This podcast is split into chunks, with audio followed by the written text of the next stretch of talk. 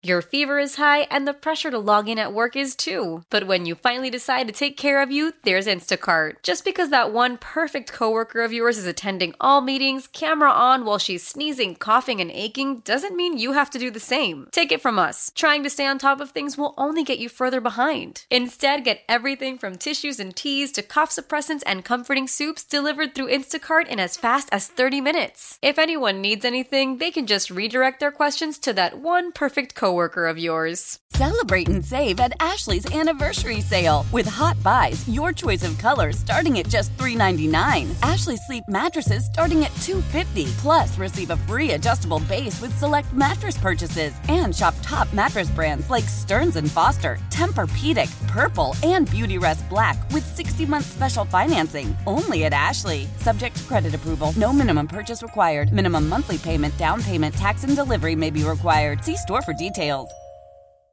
Good morning, and welcome to another edition of Better Living, a show about people or organizations having a big impact here in North Texas. I'm your host, Chris Arnold of 105.3 The Fan, and joining us today is the executive director of Happy Hills Farm, my buddy, Mr. Lucas Shipman. How you doing, Lucas? I'm doing great, Chris. I'm happy to be on. How are you? I am wonderful. I've been dying to have you on this show for so long, and I made you a promise. I said, I'm definitely going to do this, and we found the time. because everybody needs to they might have heard of happy hills farm because you guys have been around for like what 47 years?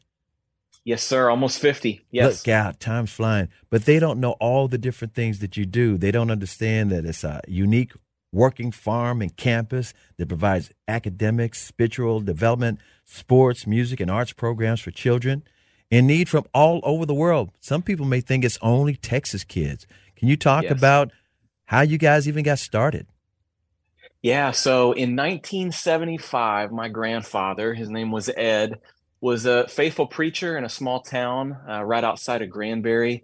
And in the middle of the night, the the sheriff there in Somervell County dropped off two girls. Um, their dad had recently passed, and their mom was incarcerated. And the girls were truant, and they really needed some structure. They were bright, mm-hmm. but um, you know, just needed some some loving, caring people around them. And so that kind of started my grandparents traveling around Texas, Louisiana, Oklahoma, trying to find that kind of program for those girls. Uh, not a military school, um, not a really a residential care facility, but a structured home for those girls. And so that's what started Happy Hill Farm. He went to his father-in-law, my great grandfather, and said, "Hey, I want to I want to purchase the farm, so to speak, set up a nonprofit, and create a a school for kids that are." Um, really high potential that are driven, um, that have a lot of things going on for them, but they're coming out of low opportunity situations. And so we've been doing that since 1975. Absolutely amazing. And then it began to grow. Can you talk about how you wound up um, helping get a diverse student body with kids from all over the world, not just in North Texas and Louisiana. Yeah, so it started with with eight boys um, mm-hmm. right after we helped those two girls, and since then, um, in the '80s, the the Dallas Cowboys got involved. Uh, Tom Landry was a wonderful supporter of the farm. He was our um, chairman of our board uh, for 20 something years until his passing wonderful Christian guy, really cared about what we were doing. So mm-hmm. we got mm-hmm. involved there got a lot of publicity, started to grow.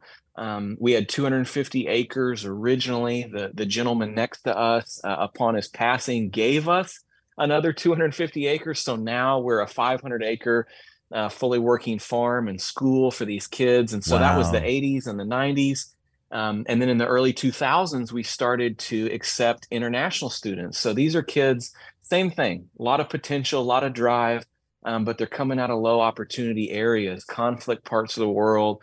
Um, we we really try to help uh, get young girls out of parts of Western Africa and give them better experiences here in the United States. And so that just became part of our mission. So right now we serve between 120 and 150 kids every year um, most of them board there on campus with us. Mm-hmm. And so they live there. They don't live in dorms, though. One of the really unique things about Happy Hill Farm is they live in homes.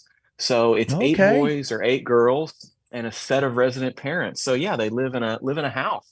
And so that's been um, really impactful. That was part of my grandfather's wisdom you know, we didn't just want to pack a bunch of kids in a dormitory um, who are you know 12 to 18 years old and and just trying to educate them but we care about the whole kid. We care about their spiritual development their character development um, and that requires um, a, a, family unit. And so it's a replacement family unit. These kids basically have uh, we call them resident parents a wonderful husband and wife. They usually have their own kids young kids and that's their only job is to just take care of the eight boys or eight girls that live in a residence.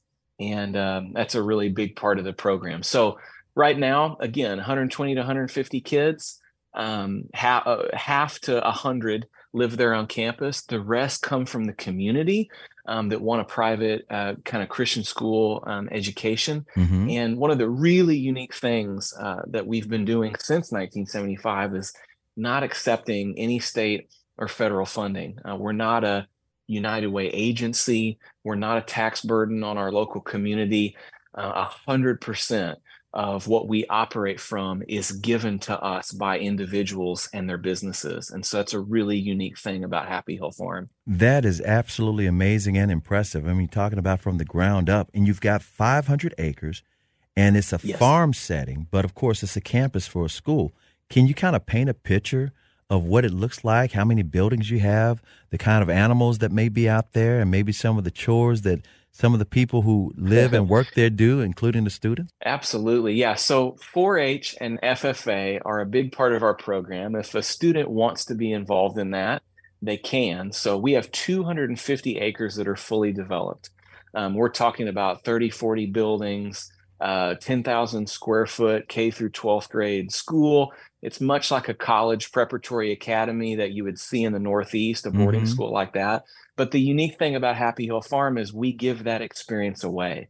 These kids are not paying tuition. Most of them never give us a penny. They're experiencing all of this because of the caring friends and donors that we've built up uh, that continue to give to us over the last 50 years that want to see these kids that have all of this potential get in an environment like this beautiful 500 acre rural campus where they can be that all God created them to be. They can find the things that they're interested in. They can uh, dive into all the extracurriculars that we have. We have a wonderful equestrian program for kids that are interested in that.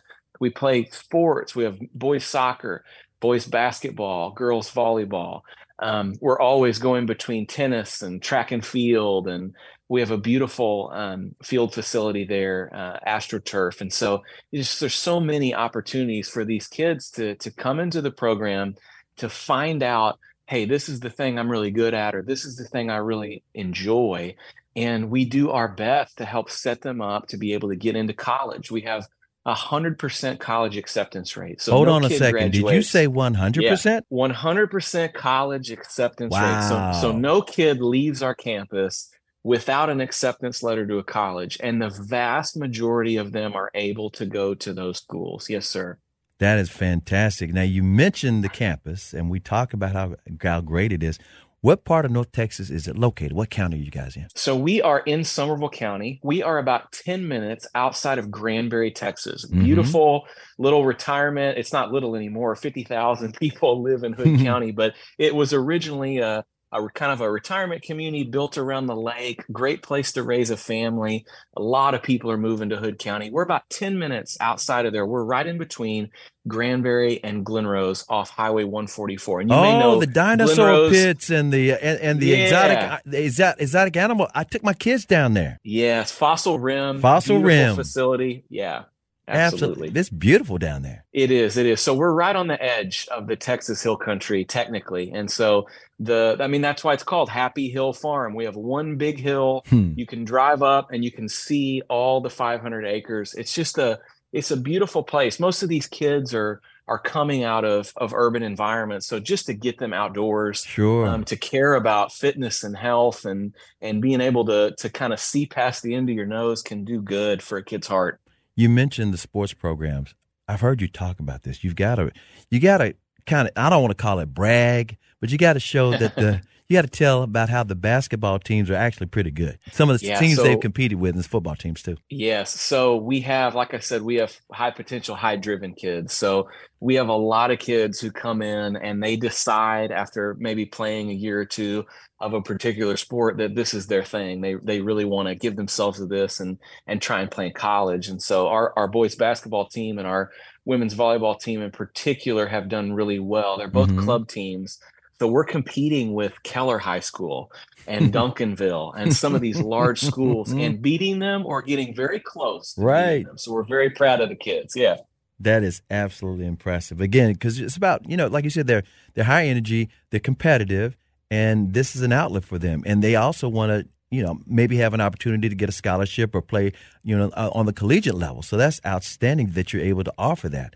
Um, For some of the kids from around the world, how do you find them, or do they find you? That's a great question. So, being around as long as we have, we have cultivated uh, an incredible network of coaches in some of these foreign countries, uh, pastors, missionaries, Mm-hmm. really people who are on the ground working with kids. And so they can identify in, in places like Rwanda or Serbia, or even we have several kids from the Ukraine. They can identify kids that really would fit into our program well and succeed and and then help us get them here. And so we we have a great relationship with um, Homeland Security and our immigration services here, and we issue a lot of educational visas, and it's a it's a huge blessing. I mean, these kids, almost all of them. Um, that are that are international are coming out of uh, pretty rough parts of the world Mhm. um, whether have been for 20 30 years or like ukraine recently in Mhm. conflict and and especially for the the girls um, that are coming out of those places it's just a completely different experience for them and, and a wonderful blessing yeah We're talking with Lucas Shipman. He's the executive director of Happy Hills Farms. You mentioned the relationship with the Cowboys and, of course, the legendary coach Tom Landry. Can you talk about how much of an impact that has had on the organization? Yeah, it's it's been a big part of how we've been able to actually get the word out um, of what we're doing. You know, we're an Mhm. hour, hour and a half outside of the Metroplex, so it's a little bit of a drive. But when my grandfather met Coach Landry and he came on our board and we got connected to the Cowboys, that relationship continued on through when the Jones family bought the team. And in the 80s and 90s, we put out uh, the Dallas Cowboys Wives Cookbook.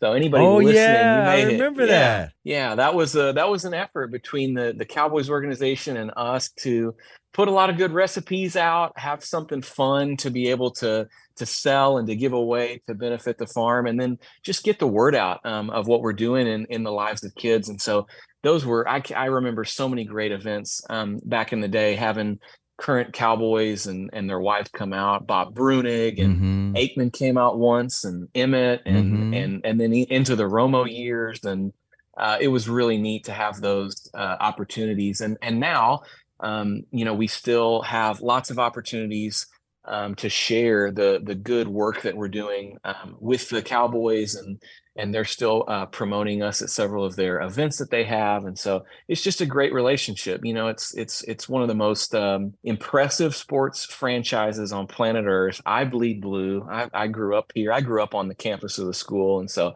I, I, I you know met uh, Coach Landry and and have a happy birthday uh, you know picture from him. And Oh, that's great. we've just been a part of of we've been a part of it for so long that it's just a part of what we do and the and the opportunities that the kids have been given through the connection is is amazing too. We were just on the sideline um, during a preseason game this last year, and and Dak got to hang out with the kids, and and it was really really impactful for them. So we're gr- very grateful for that relationship. That is fantastic. I'm fortunate enough to say back in the day, I had an excellent relationship with Coach Landry.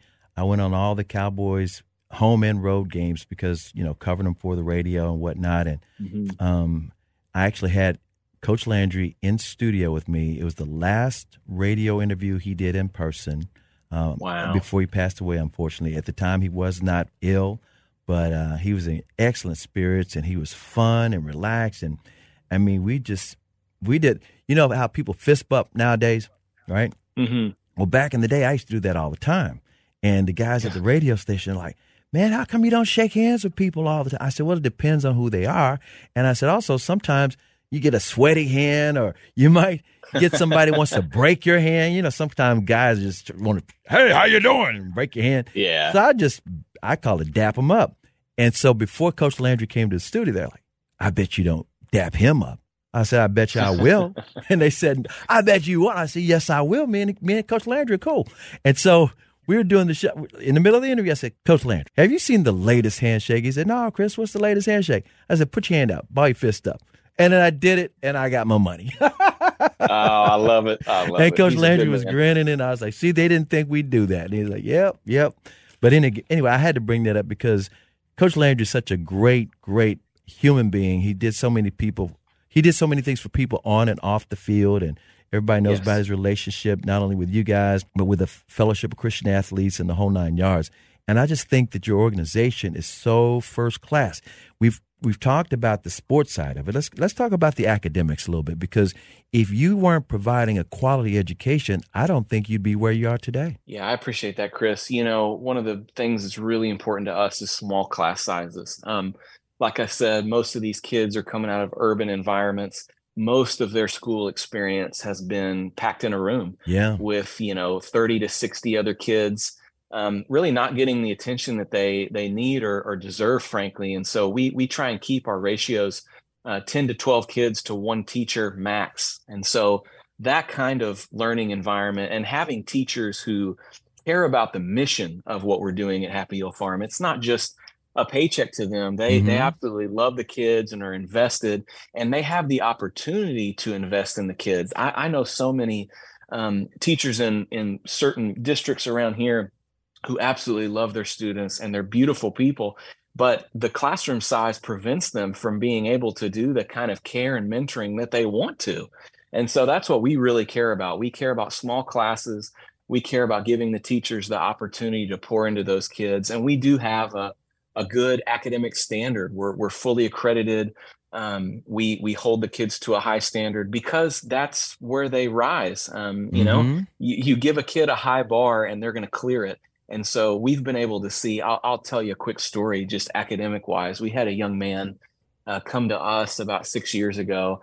His mom was was actually living um, at a motel. Um, the motel gave her a room there because she was uh, cleaning all the rooms. So she had a job there and had a room there. Mm-hmm. Um, but this young man was, you know, so in a in a tiny, you know, 300 square foot hotel room, really really bright young man. Heard about Happy Hill Farm. Um, the mom drove him out. Actually had to order uh, Uber for him, uh, really? a taxi to be able to go from from Dallas to our campus. So he came by himself for his interview um, mom is a really sweet, supportive lady, but but has to work two jobs and has to live there at the hotel motel. And so um, he came out. We we interviewed him. Uh, we accepted him. We we noticed pretty quickly that his uh, intelligence was just off the charts, and so we started to to do some testing and say, hey, you know, why don't you take some of these assessments to kind of see where you're at and where you can fit into the program. And he was just off the charts. He it was with us for four years and still to this day was the highest SAT score um, we've ever had and wow. went on to an Ivy League university. Impressive. Got accepted and went in. And so it's just that's just one of the examples of of kind of the the unique the uniqueness of what we've been doing out here for 50 years that you've got a kid in the in the public school system wasn't even identified um, as the the kind of kid that he was, as bright and as brilliant as he was. And now uh, he got a full ride to an Ivy League school because somebody somebody paid attention, you know, put the time in and and cared for him and and got him evaluated and got all the all the things that he needed help with um, emotionally and socially and and now he's thriving and so it's just one of you know hundreds of success stories and it's not because we figured out uh, some kind of magic formula. It's, mm-hmm. it's, the mm-hmm. old formula. It's we care about the kids. We um, we we get as much one-on-one time as we can with teachers and tutors and coaches and mentors. Um, we get them out of of urban environments, get them out where they can they can see and play and participate in in sports and extracurriculars. And I mean, a lot of these kids have never even seen some of these farm animals. But if they want to go into FFA, which is great scholarship opportunities, they can do it. And the beautiful thing about all of it is there's no expectation of of tuition on on the parents. Right. Um, most don't most don't pay anything, and so it's it's a tuition free um, boarding school for for high potential kids, and it's just that's one of many stories through the years that I think is incredible. He's a he's a impressive young man and is going to be the kind of leader that I want for our country in the future. How many kids go through Happy Hill Farm and come back either as a teacher or just come back to do things? I know I know there's a bond there because it, it changes their lives, but I was just wondering how many actually come back for various reasons. Yeah, a good number. So um, with as many years as we've been around, we actually have helped a lot of second generation. Um, so these okay. are kids who've gone through the program, who grow up, who have their own family. Mm-hmm. Some of them have moved to Granbury, and so they have their kids in the school as day students. How cool is that? Wow, that's fantastic. So several of those. Well, that that brings yeah. me to another question I was going to ask you. What is the age range? Is it K through twelve? Is it nine through twelve? Is it K through yes. ten? K through eight? It is kindergarten through 12th grade. Look out.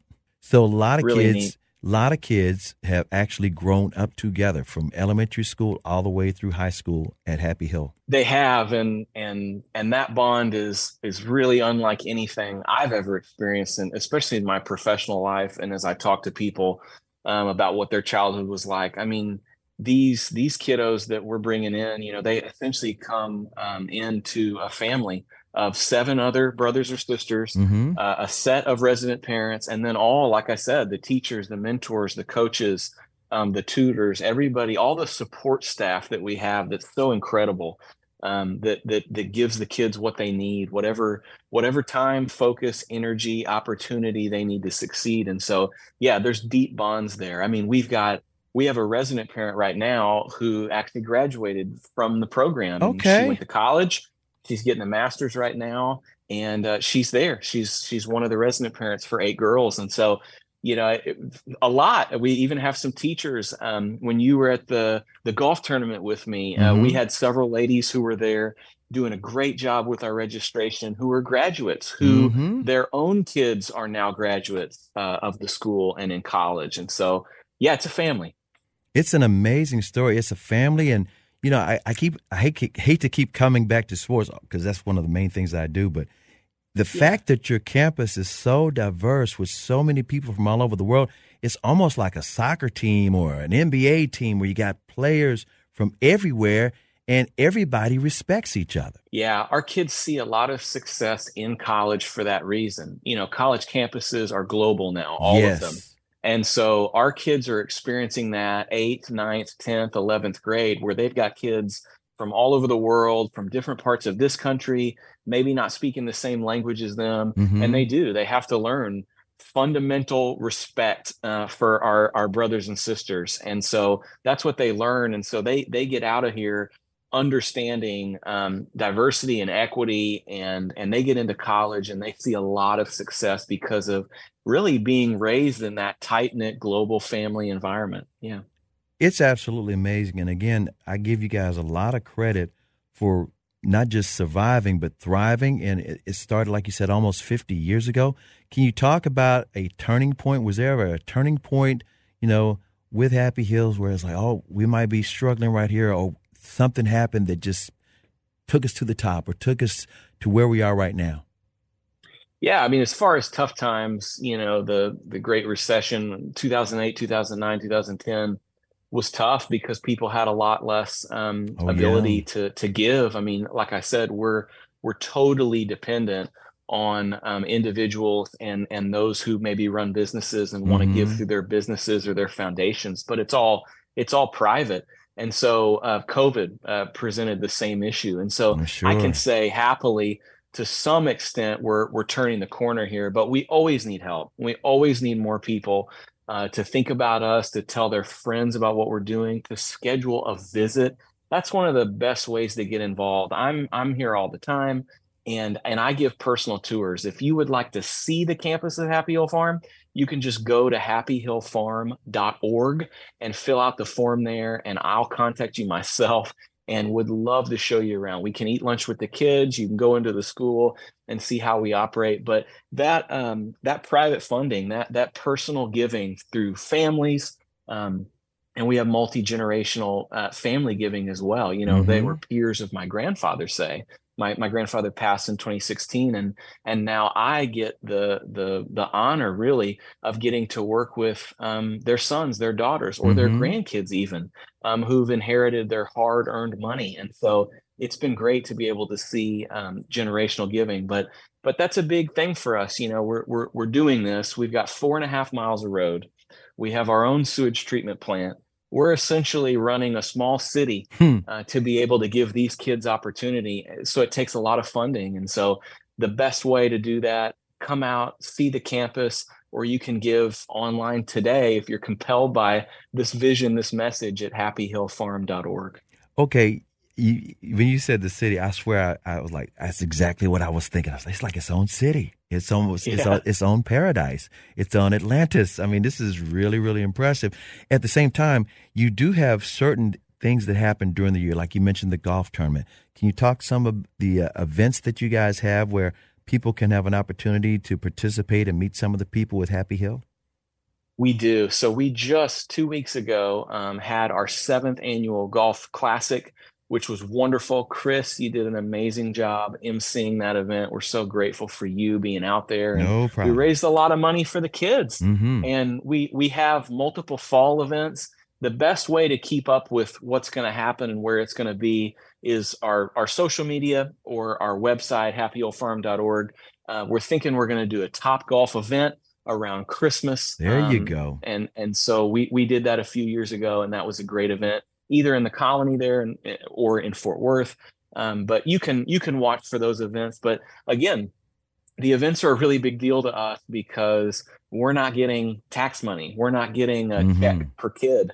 We're helping these kids on our own, really, with the support of our donors. And so these events are an opportunity to to come out and meet me, meet the kids, meet our support staff, uh, hear stories directly from the students and alumni uh, it was really impactful to hear uh, the alumni story at the golf tournament. And mm-hmm. so it's just a great way to, and then you can also bring your friends, bring your family, tell them about um, this this charity and the things that matter to you as far as helping kids and DFW and all around the world. So the events are really important. Um, if you're listening to this and compelled by it, I, I'd encourage you to follow us. We're on all the social media platforms and you can find us just by searching happy hill farm and you'll see all kind of great posts and pictures and longhorn stuff and because we have a few longhorn now and all kind of fun texas uh, related i was going to uh, ask you about that. I was okay I, I, mentioned you mentioned the equestrians that's the horses i was going to ask you you have any longhorn kind of walking around? Because this is texas we sure do, and nothing says Texas more than more than them. And so we do have a few, and and um, it's always. I mean, they, the, if nothing else, the photography oh, that yeah. that they make available, they're just beautiful, beautiful animals. And we also have a full herd of uh, bison as well, uh, mm-hmm. buffalo, as a lot of people say. Yeah. Um, and so you can see those, and we have llamas and alpacas, and basically a thing uh, that uh, might help a kid do better in 4-H or FFA. We have those. We have our own herd of cattle. We have mm-hmm. 250 acres. Um, so we're we're producing all our own beef that the kids eat, the staff eat, um, and so it's it's just a it's a unique, cool place. I, I invite anybody to come out and get a tour. Okay, I'm I'm thinking outside the box now. You're close to Fossil Rim. You got any dinosaur bones laying around? You know, we've done some digging, haven't found any. That'd be another great claim to fame. Wouldn't that be yet. wild? it's like, oh, wait a minute, Happy Hill's got a dinosaur bone. Or a couple uh, of maybe one day. yeah, maybe one day. If anyone wanted to volunteer, I'm sure people want to volunteer all the time, and over the years they have.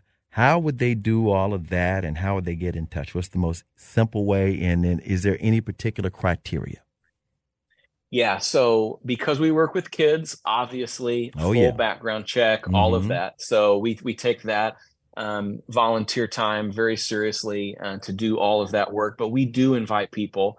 Uh, there's a volunteer application form at happyhillfarm.org. Our our site just got redesigned It's really easy to navigate. You can find that volunteer form or just put a message in the in the message box and that goes directly to me and my team and we would love to have you out for an event. We we do open houses sometimes in the fall. We're we're going to do one next spring, and so those are events where we need volunteers. We also need volunteers for registration at our events. Mm-hmm. Um, that's just a really great way to be able to serve and and help those things go smooth. Yes, we love volunteers. Lucas, is there anything else you want to mention before we go?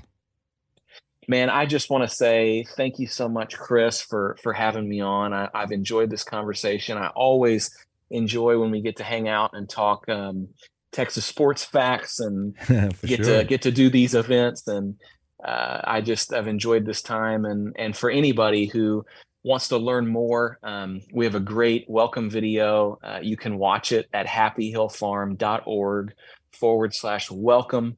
You get to hear from me. You can see the things that we've described.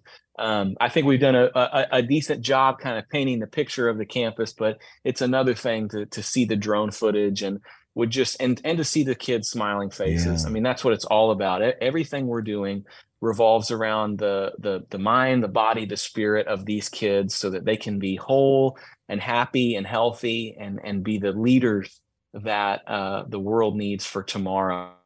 All about. So I'm really grateful for this opportunity to share more about Happy Hill Farm. Thank you, Chris. Thank you. He is the executive director of Happy Hill Farm. He is Lucas Shipman. And Lucas, you are a blessing. Thanks for joining us, man. Thank you, sir. Have a good one. Hey, Mel. Bry here. Gotta work from home today because the whole family caught a nasty. Daddy! Hey, Mikey! If you're gonna puke, find the popcorn bowl! But my availability is 110%. Coincidentally, so is my fever. Kidding. Mel, I'm so cold but hot. Uh, but I'm going to get you that budget just as soon as. Uh, Mikey, popcorn bowl! Press 1 to use Instacart and get your family sick day essentials delivered in as fast as 30 minutes. Press 2 to keep working. Do not press 2. Just use Instacart, Brian. Why? Why? If you Why? have T Mobile 5G home internet, you might be hearing this Why? a lot. Why? Every time your internet slows down during the busiest hours. Why? Why? Because your network gives priority to cell phone users. Why? Good question. Why not switch to Cox Internet with two times faster download speeds than T Mobile 5G home internet during peak hours? Okay. Stop the whys and visit Cox.com slash 5G home for details. T Mobile prioritizes certain T Mobile phone users over home internet users during times of congestion. Celebrate and save at Ashley's anniversary sale. With Hot Buys, your choice of colors starting at just $3.99. Ashley Sleep mattresses starting at $2.50. Plus, receive a free adjustable base with select mattress purchases. And shop top mattress brands like Stearns & Foster, Tempur-Pedic, Purple, and Beautyrest Black with 60-month special financing. Only at Ashley. Subject to credit approval. No minimum purchase required. Minimum monthly payment, down payment, tax, and delivery may be required. See store for details. And joining us right now is my good friend Athena Trentin. She's the executive director of NAMI North Texas. How you doing, Athena? I'm doing great. Thanks for having me on today. I'm glad to have you on because, of course, May is Mental Health Awareness Month. And just this past Saturday, a week ago, uh, you had the walk. You had the, the walk, and it was a nice fundraiser. Can you talk about the events of the walk and uh, how this is a nice, important thing that you do, not only just for the walk, but all this month? Absolutely. We had over 700 people show up uh, last Saturday at Frisco Rough Riders Field to help us raise awareness for mental health. And just the main thing for the day is to bring the community together mm-hmm. and show that we can work towards access to mental health. There's a whole community that's not judgmental, stigma free, and bringing everybody together to support each other. And it's just an amazing day to find that you have that many people together in one place with um, a similar attitude towards mental health and wanting to spread that word and bring more people together. And the other point of the walk is it's a peer fundraising, and um, everybody works to help us raise funds so that we can continue to provide no cost services to our North Texas family. Um, and we continue to fundraise the entire month of May. So anyone can still register online and peer fundraise for us so that we um, can continue to meet the increasing needs in our community and get people connected to mental health services. You mentioned this, and the the walk was on Saturday, and ironically, that evening, late that afternoon, the shooting in, in Allen happened. And since then, a lot of people have been wanting to talk and console each other, and there's been different vigils and, and community outreach. Can you talk about uh, where you were when you heard the news and your immediate reaction and i know your phone lines have been just flooded all week long. They have. We have quite a few people calling us and we are providing support and access to some of the resources that are coming available specifically to help the people who have been affected by this just horrific tragedy. And our thoughts and our hearts are out there with everybody in the mm-hmm. community. Uh, i guess i i got the notification on my phone literally when I was driving home after we cleaned up for the walk. Mm-hmm. We had this fabulous day and promoting mental health, promoting access to services. And then I got that notification on my phone. And so as soon as I got home, I'm I'm looking at the news and trying to figure out what happened, trying to find out if, you know, who is it that I know who might have been there. Um, and we have um, found that we are connected to some of the schools where children were lost mm-hmm. and some of some of the community members. We've also been um, dispatching some of our law enforcement.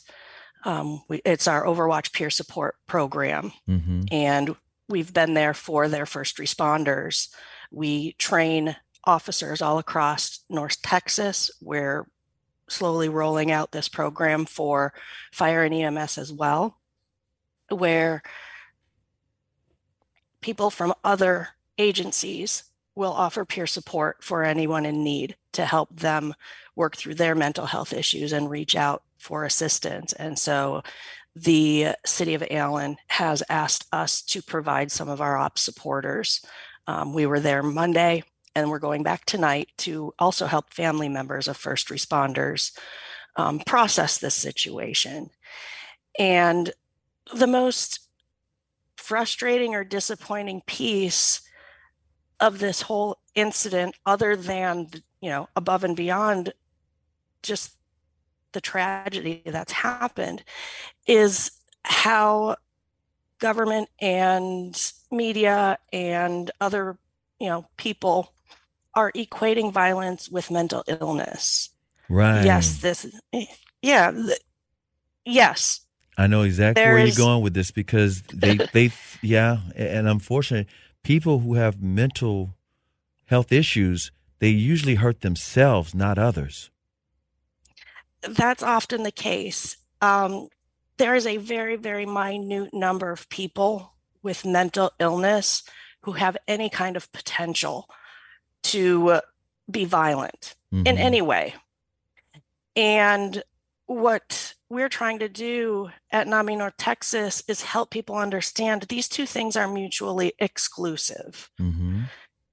And part of what's flooding our phone lines are parents of people with mental health issues calling and just unloading and saying, I've been taking care of my child who has schizophrenia for 20 years, and maybe, you know, they're not well enough to be a, you know, to live on their own and get their own job, but they have never, ever once been violent.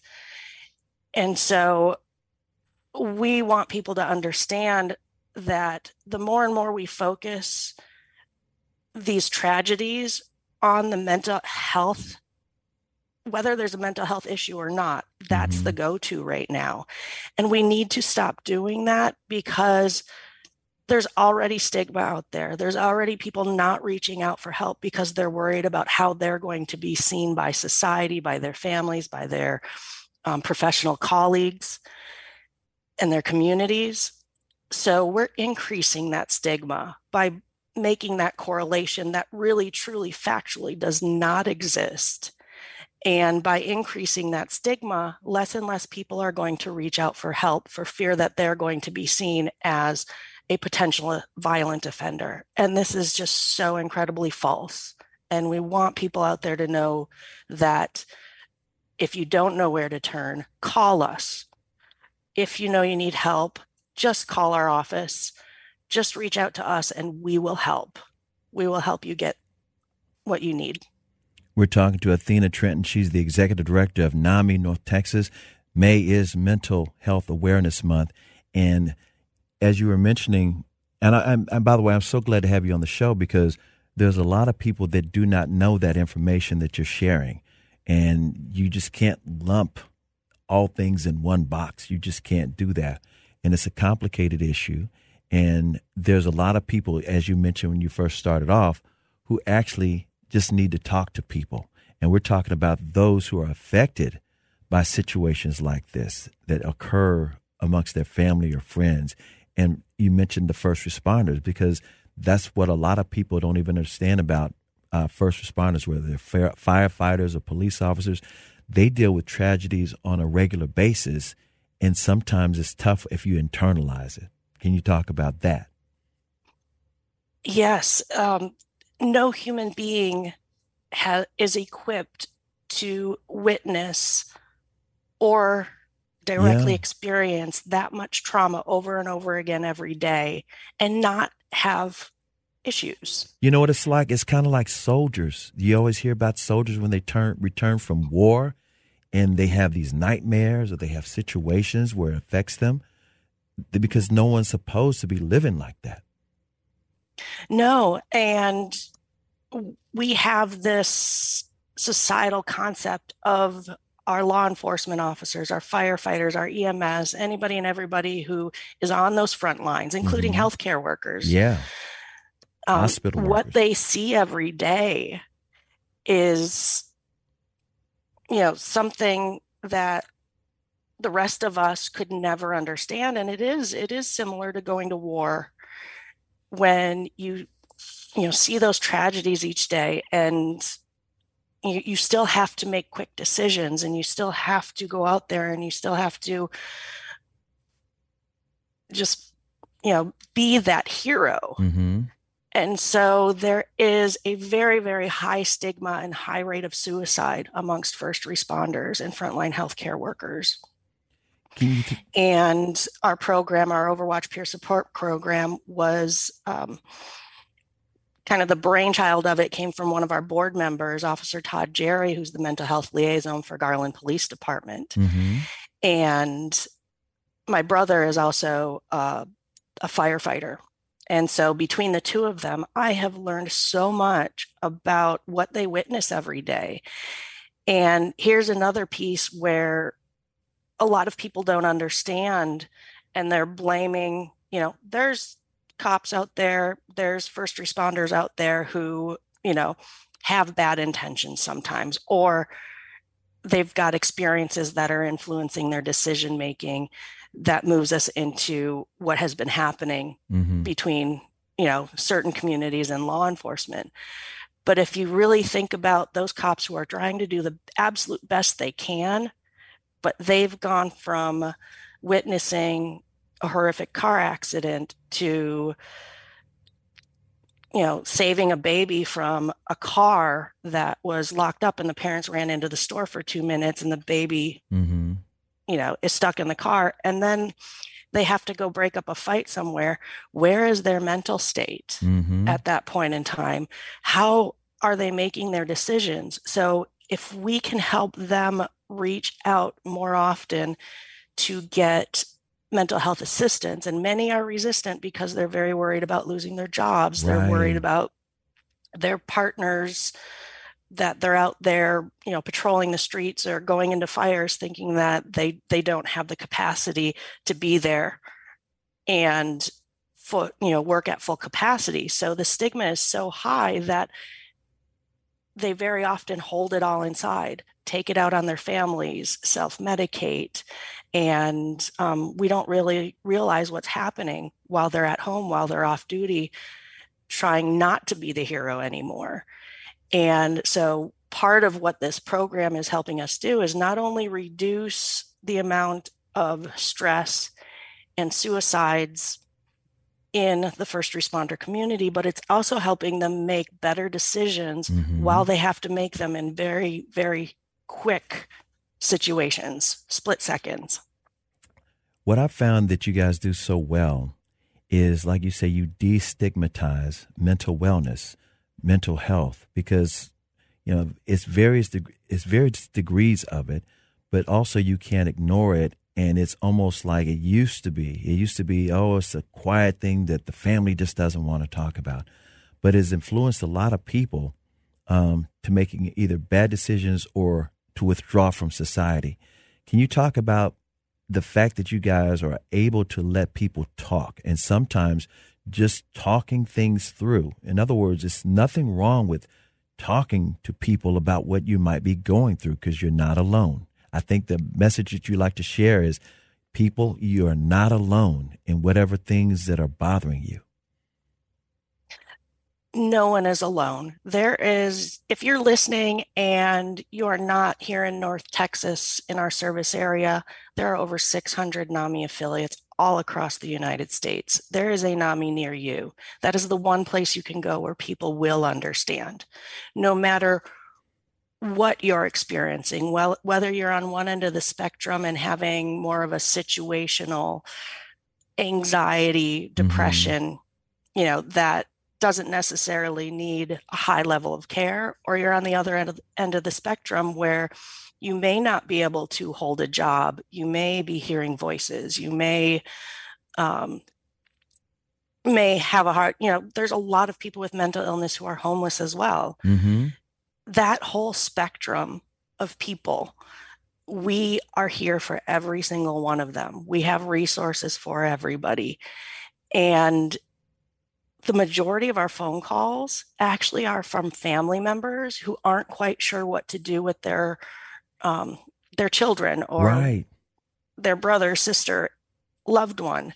They call and sometimes they're calling about, you know, an adult loved one and there aren't if they're if that person is unwilling to seek assistance and they're over 18 it's very hard to get them there mm-hmm. if they're not a danger to themselves or others mm-hmm. and sometimes we feel on our end that gosh i really didn't do much for them but they're you know we've been on the phone for 45 minutes and i just let them unload the whole story to somebody who gets it who understands and they feel so much better yeah. and then we offer up our family support groups because they say one in five people are you know have some type of a mental illness whether it's diagnosed or not but five in five 100% of us are affected by it one way or another.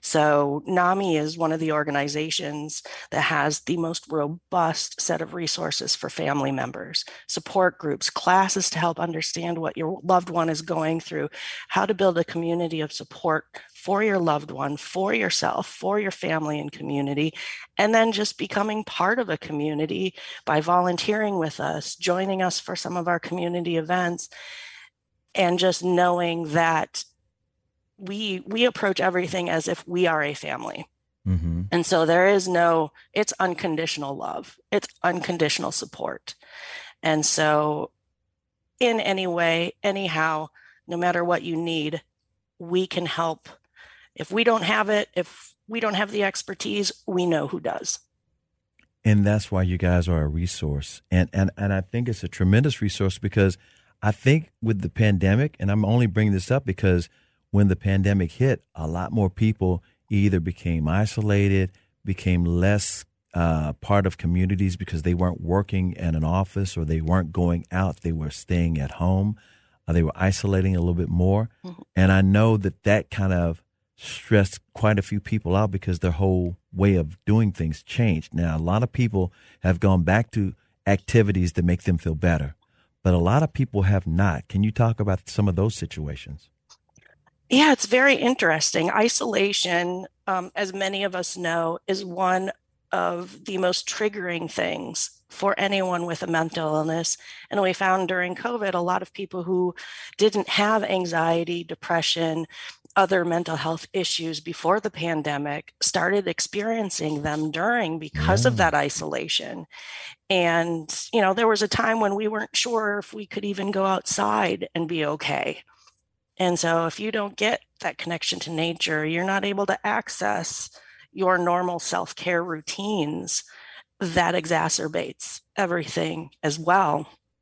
And, it's funny you should mention, you know, as we're coming, you know, well, according um, to the World Health Organization, we are now out of the pandemic. Mm-hmm. Um, but as people were starting to go back to the office, get back out, we actually saw an increase in people reaching out for assistance. And um, I don't have any hard data, but um, based on what I've observed by our phone calls and who's reaching out to us, it, one possible reason is the anxiety of, okay, is it safe to go out? Mm-hmm. The uncertainty of, you know, what's what's happening, what's going. I haven't been around people in forever. There's, you know, an increased rate of social anxiety.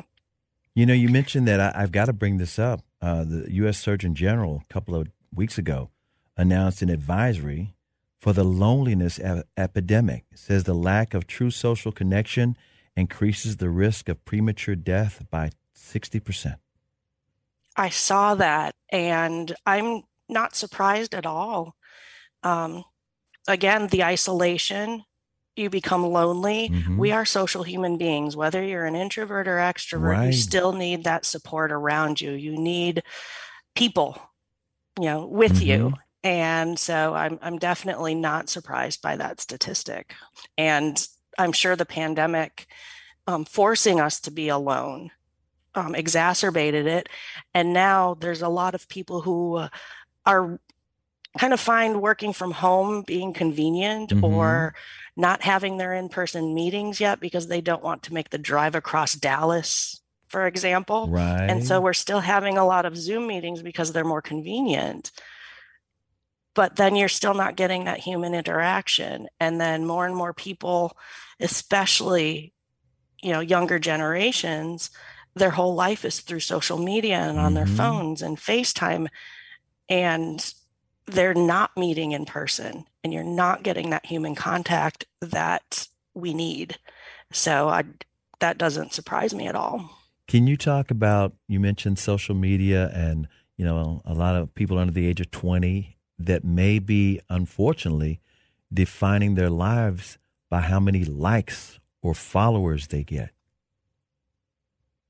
Yeah, it it's interesting. I you know, I was able to kind of be part of the professional community working with um, college students, mm-hmm. university age students as the internet came about and social media came into play. And I, I've seen that just build and build. And so many people try to put up who, who they wish they were right. on social media. Mm-hmm.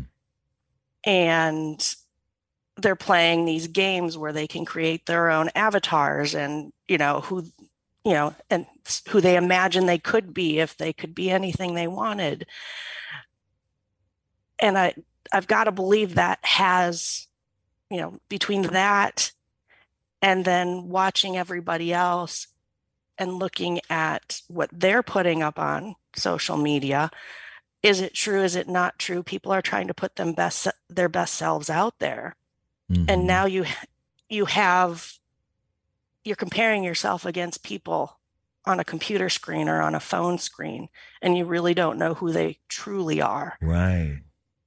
And so I could see that, you know, affect, affecting your self-esteem, affecting Exactly how you interact with other people, what you try to do when you are in person. Do you have the communication skills to even develop a group of friends in person. It's there's you know technology is fabulous, but there's consequences as well. And some of those consequences, let's say you're a if not an influencer, let's say you're a, a, famous athlete or you're a famous celebrity or, or an actor or entertainer, and then all of a sudden you have the quote unquote haters uh, commenting about you, your, either your performance on the screen, your performance on the television, your performance on in the game, and that can also be mentally taxing. Absolutely. There's such a high expectation for athletes to always be perfect. Mm-hmm. Nobody's perfect. Yeah, they're not a video game. No, exactly. And, you know, it, it's not just athletes and it's not just people who have you know, a high level platform. Right. The, you know, going back to talking about people under 20, the when, you know, when I was a kid, when people, you know, before the internet were kids, bullying ended when the school day ended. Mm-hmm. Now it's 24 7, and parents, community members, teachers aren't able to track it because there's so many different platforms right. that could be used. You're, you're exactly right. In fact, you know, parents, I always try to tell parents that your job is to try to be the greater influence. But unfortunately for parents nowadays, with the different social media apps and platforms, you have no idea who's bullying your kid or if your kid is actually interacting with somebody who's a bot, which is somebody Right. that's not even or real a predator. or a predator. So it's it's it could be really tricky, and, and the only way you can kind of have any kind of influence is if you talk to your kids more, and not just hand them a tablet. Exactly. It, if, you know, if there's parents out there wondering, you know, how do I make sure I have those open conversations with my child? Um, we do have programs for parents Good. um, that um, one's a basics course about having a child under 18 who has a mental illness, but we also go into schools and we have a parent version of it's called Ending the Silence. And it helps you understand how to get that conversation going, how to talk to your child about mental illness, about bullying, about hard discussions, what language to use, what resources are out there and how important it is to be direct if you're worried about your child hurting themselves or others. See, what I love about visiting with you is you're actually offering solutions. It's one thing to bring up topics or problems or situations and then say, woe is us, or wow, this is something that needs to be addressed, but you actually have some solutions. Can you talk some more about what NAMI North Texas is doing or how people can reach you? Absolutely. We have a very vast amount of opportunities for anyone in any community to reach out, addressing different racial and ethnic backgrounds and, you know, repetitive, you know, the microaggressions. Mm-hmm. you know that could lead to complex PTSD. Um, we have, for example, we ha- will be having a panel in June for Pride Month with a panel of people who identify with the LGBTQ plus community. July is Minority Mental Health Month, where we're going to be having um, some of those difficult conversations during that month with different communities so that they know that they're not alone Mhm. in because they have unique experiences and i'll just share mine i am um, i'm indigenous american indian but i have very light skin i have experienced um, racism from both communities the white community as well as my own because i got educated i got out i became successful and got rejected as soon as I had all my degrees and they don't want, you know, there's a big distrust Right. within that community. Um, You have left anyone us. outside. Yeah, you have left us, even though you hadn't. right. I, I'm, I went and I acclimated to the white world and got educated and they don't want that information back. And that's my experience with my community, my tribe. Mm-hmm. Um, and I have been diagnosed with cl- complex PTSD. It's a combination of experiencing the racism, experiencing um, the health conditions and the alcoholism, and just the approaches that people in my life, in my family, that I've witnessed. I haven't experienced a major traumatic event. Um, I have not been assaulted. I have not been, you know, I have not been in the military. I have not witnessed war, Mm-hmm. but I still had PTSD symptoms. And until recently, until people started recognizing that there is another you know, another set of consequences that result in PTSD symptoms, did I even know complex PTSD existed? I was just told, we can't diagnose you with it, but yeah, you have the symptoms. And so I finally, a couple of years ago, got that diagnosis and see my therapist regularly to start working through all of that. Mm-hmm. So, um, so July we'll have conversations like that um, for a lot of the communities of color that um, are in the North Texas area. Um, we're finalizing dates and locations on those, but we do have the speakers um, finalized. So, communities, parents, um, we also have a faith based program. We have um, family support groups, family classes, and then, of course, people who identify with a mental illness. We, we will always have peer support groups. We have a class called Peer to Peer, which helps you understand what is happening with you.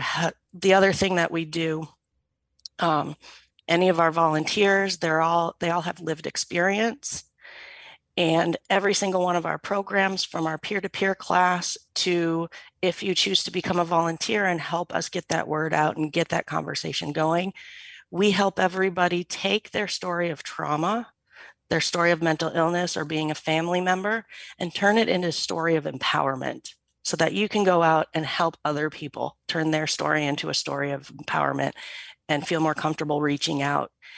And just like if you needed to go to the dentist or you broke your arm, you can say, I need to go to my therapist today. Right. And there's nothing wrong with that.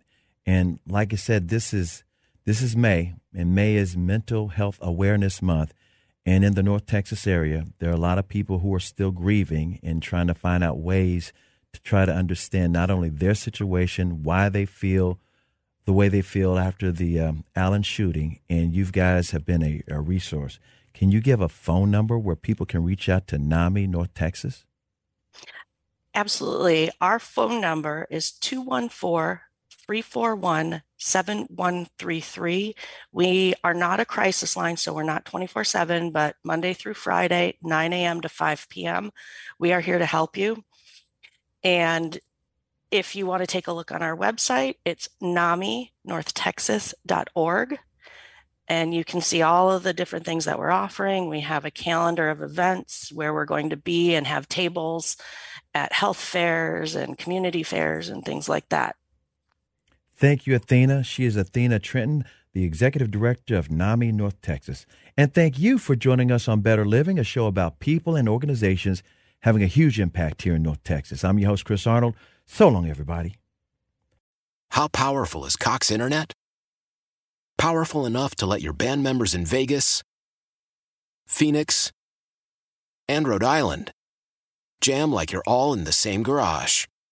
Get Cox Internet powered by fiber with America's fastest download speeds. It's internet built for tomorrow, today. Cox, always building better. Cox Internet is connected to the premises via coaxial connection. Speeds vary and are not guaranteed. Cox terms and other restrictions may apply. Analysis by Ookla Speed Test Intelligence Data. Fixed median download speeds. USQ3 2023.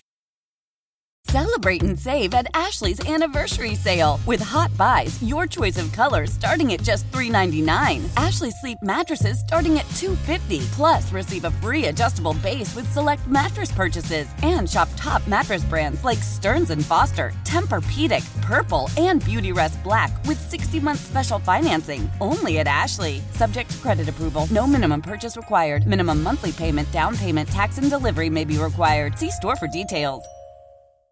We all agree that reducing carbon emissions is a good thing. And once again, Toyota is leading the way.